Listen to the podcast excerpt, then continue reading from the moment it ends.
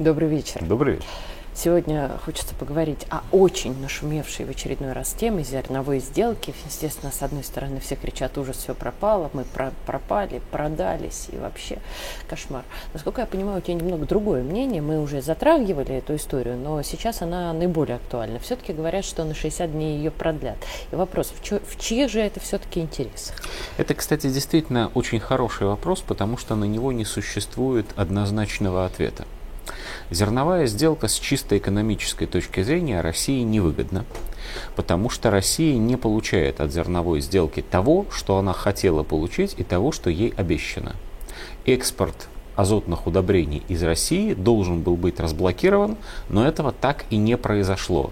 Целый генеральный секретарь ООН обещал, обещал, бегал, бегал, рассказывал, что вот-вот нет – ну, это к разговору Дальше... о политиках, которые сегодня не очень политики, которые не держат свое слово. Скорее, это к разговору о том, что Организация Объединенных Наций, которая должна выступать посредником между враждующими сторонами, на самом деле не имеет ни сил, ни влияния для того, чтобы свои решения и свои представления о благе провести в жизнь. Мало того, Западные партнеры не выполняют условия зерновой сделки не только по отношению к России. Ко всем. Смысл зерновой сделки был как предполагалось, в том, что это украинское зерно должно пойти в беднейшие страны мира, прежде всего в Африку, чтобы там не случилось голода. Это благая цель. Большая часть зерна, больше половины зерна ни в какую Африку не поехала, а поехала вовсе даже в Европу, чтобы в Европе не случилось повышение цен на хлеб. Это уже совсем по-другому выглядит. Да так себе мало выглядит, того, откровенно да, говоря. Мало того, мало того, а мы даже не можем с уверенностью сказать, что под прикрытием зерновой сделки не продолжаются, хотя и скрытые, поставки вооружений на Украину через Одесский порт. Наоборот, есть сигналы, что это таки происходит. Кто же в выигрыше, если Россия в проигрыше? В выигрыше Евросоюз, но это очень большой вопрос. Дело в том, что зерно, которое поставлено в Евросоюз с Украины, оно обрушило действительно цены на зерно в Европе. Цены остались как до войны, точнее даже как в 2021 году.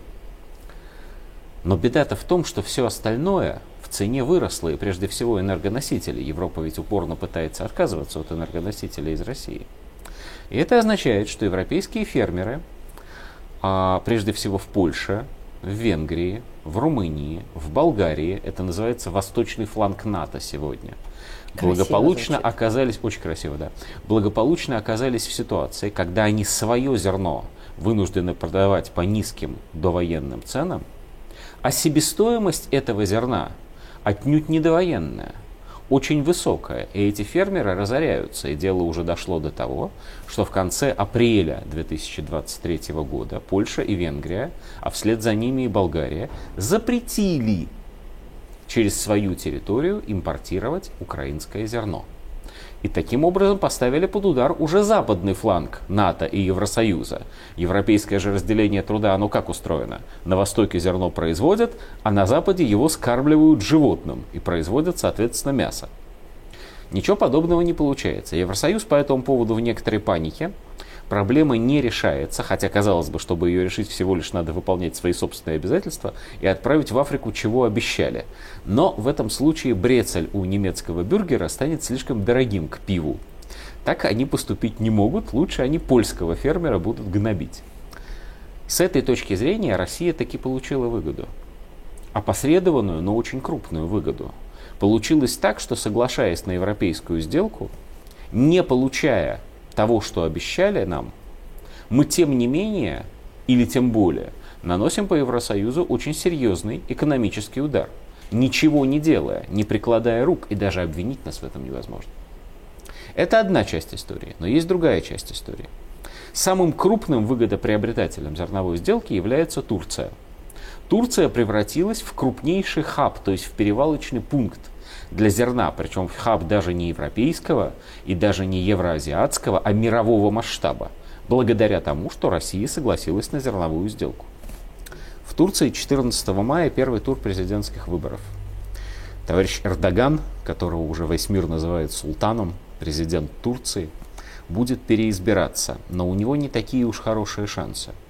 У него есть мощный соперник Кемаль Кылыч Дараглу, который представляет интересы как раз западных партнеров, штаб которого заявляет, что если он победит, то они немедленно начнут действовать в русле И уже НАТО. обвинила Россию Кылыч-Дараглу обвиняет Россию во вмешательстве в турецкие выборы. Правда, это он делает, так сказать, одной рукой, а другой рукой, или, если угодно, другим своим лицом, как двуликий Янус, он продолжает заверять Россию в том, что русские, мы друзья, мы традиционную дружбу между Россией и Турцией рушить не будем.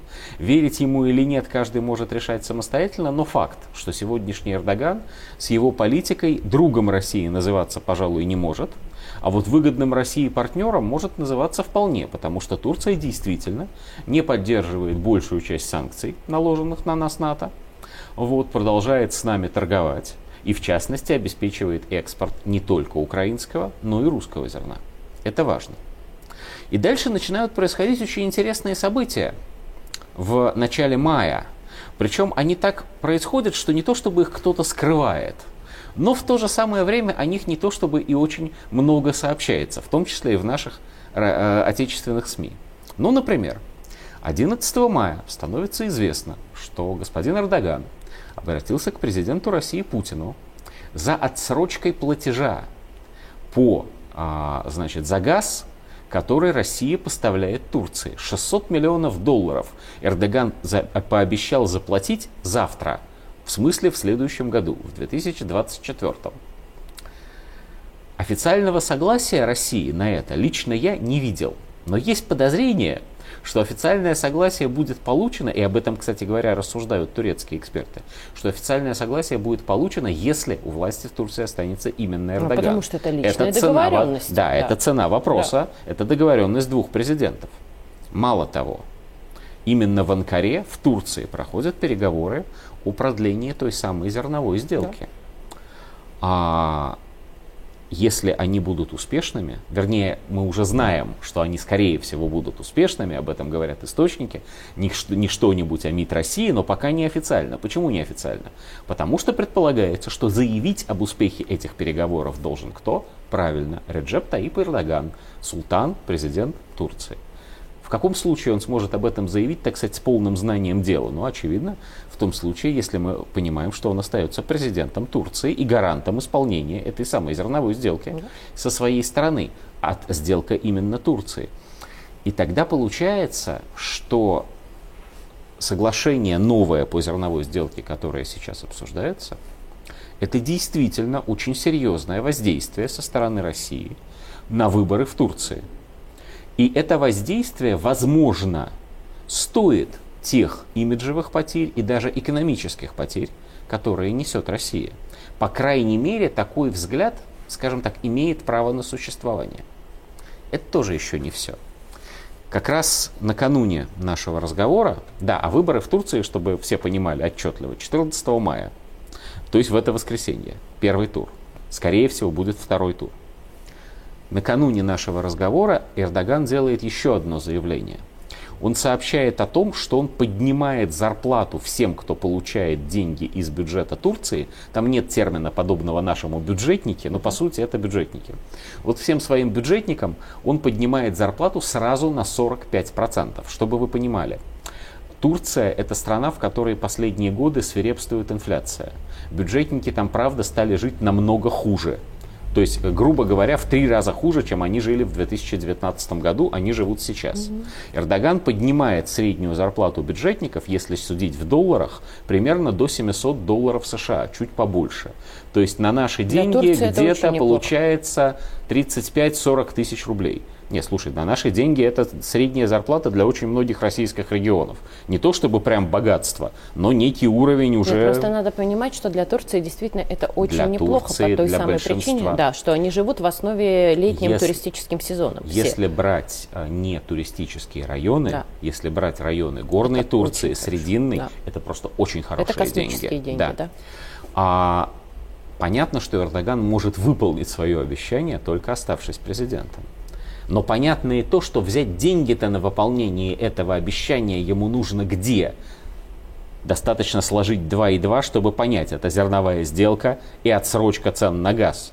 У него других столь же больших и мгновенно, так сказать, оборачиваемых источников дохода не остается. А у его противника основного, а у него есть возможность откуда-то взять эти деньги? Запад насколько готов? Я понима, насколько я понимаю, у его основного противника э, есть э, возможность улучшить ситуацию со свободой слова, с демократией, как ее понимают на Западе, и с европейским, да, и с европейским выбором Турции. Разрешить толерантность непременно. Кстати говоря, Эрдоган уже впрямую открытым текстом обвинял своих противников в том, что они все, а, мягко говоря, извращенцы.